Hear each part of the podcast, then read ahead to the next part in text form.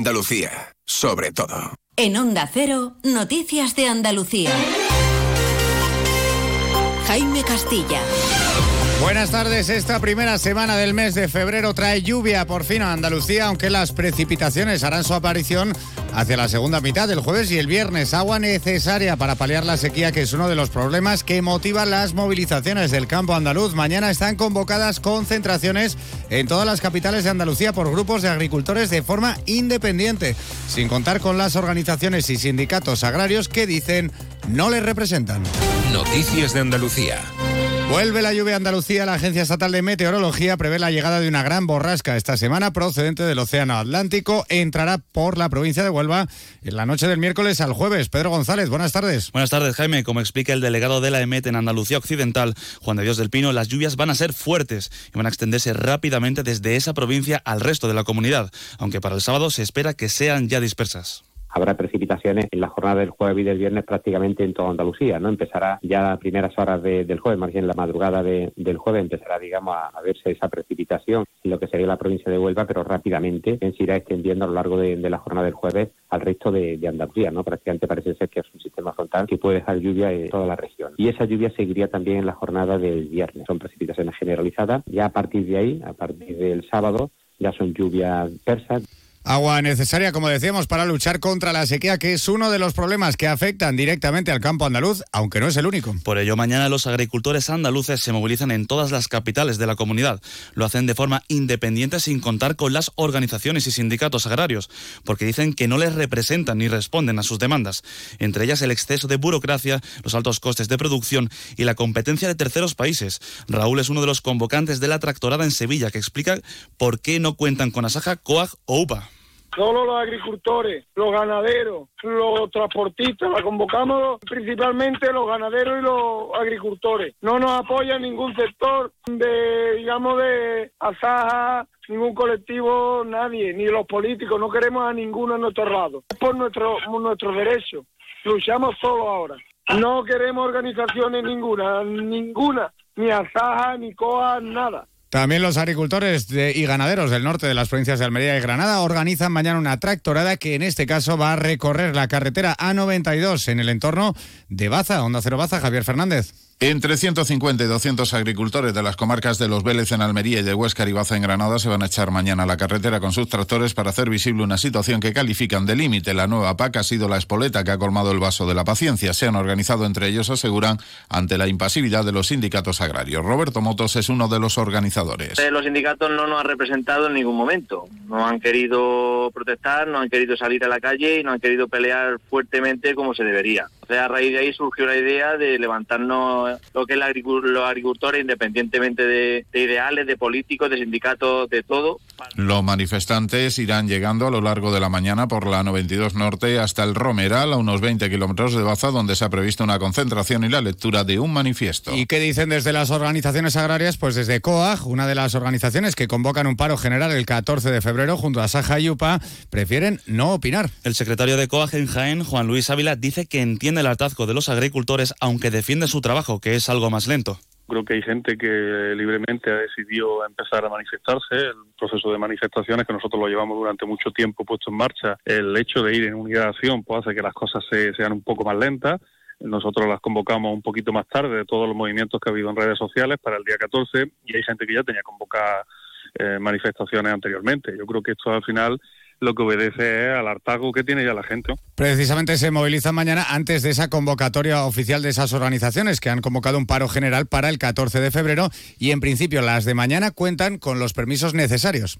Para garantizar la legalidad y seguridad de las marchas de mañana, el delegado del gobierno Pedro Fernández ha convocado una reunión a las seis y media de esta tarde en Sevilla con los ocho subdelegados del gobierno para coordinar el dispositivo de seguridad. Movilizaciones que entiende también el gobierno andaluz y que ve justas. El presidente de la Junta, Juanma Moreno, ha prometido ayudas para el sector primario que reconoce que lo está pasando mal. Lo ha dicho desde Madrid, donde ha anunciado que mañana martes el Consejo de Gobierno aprueba el plan Andalucía Simplifica, destinado precisamente a reducir trámites burocráticos. Los agricultores y ganaderos lo están pasando mal. Estamos viviendo unos momentos de mucha atención, reclamaciones, reivindicaciones que son sensatas, justas y yo diría que oportunas. En este plan simplificamos el registro de explotaciones agrícolas y forestales, lo que beneficiará a 250.000 agricultores y facilitará su acceso a la PAC. Pero no es el único conflicto laboral que afecta a Andalucía. Los trabajadores de la planta de Acerinox en el municipio gaditano de Los Barrios han comenzado hoy una huelga indefinida. Reclaman un aumento salarial y el desbloqueo de la negociación del convenio colectivo. Onda Cero Algeciras, Alberto Espinosa.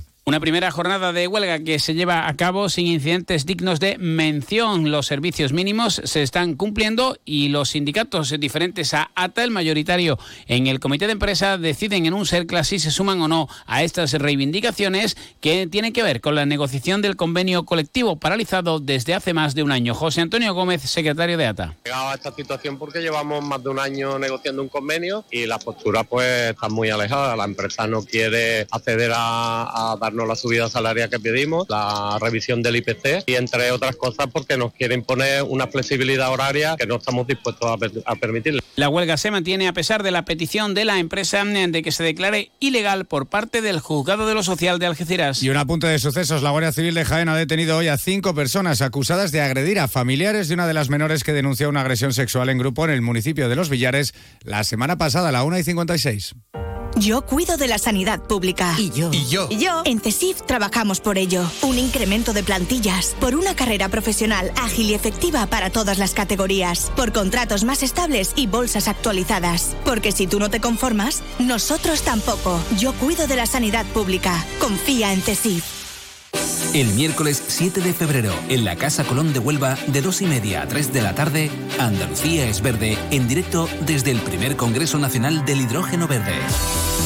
Daremos a conocer todo lo que este combustible llamado a revolucionar la industria supondrá para nuestra comunidad y para Huelva, sede de este ambicioso proyecto. Andalucía es verde. Susana Valdés. Este próximo miércoles 7 de febrero a partir de las 2 y media de la tarde, desde Huelva y para toda Andalucía. Andalucía es verde. Te mereces esta radio. Onda Cero, tu radio. Hay un lugar en el mundo pensado especialmente para ti. Jerez. Historia y futuro. Con la familia o con amigos. Para vivir, para descansar, para invertir, para estudiar, para divertirte.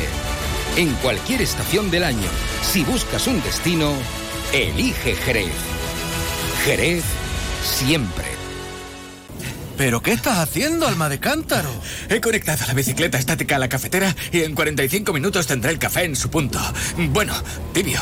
Bueno, a temperatura ambiente. Déjate de chorrada, hombre. Tú lo que tienes que hacer es contactar con Grupo Acerca y empezar a ahorrar en tu factura de energía. Y quítate esas mallas, que me estás dando el desayuno. Infórmate ya en www.grupoacerca.com y comienza a ahorrar.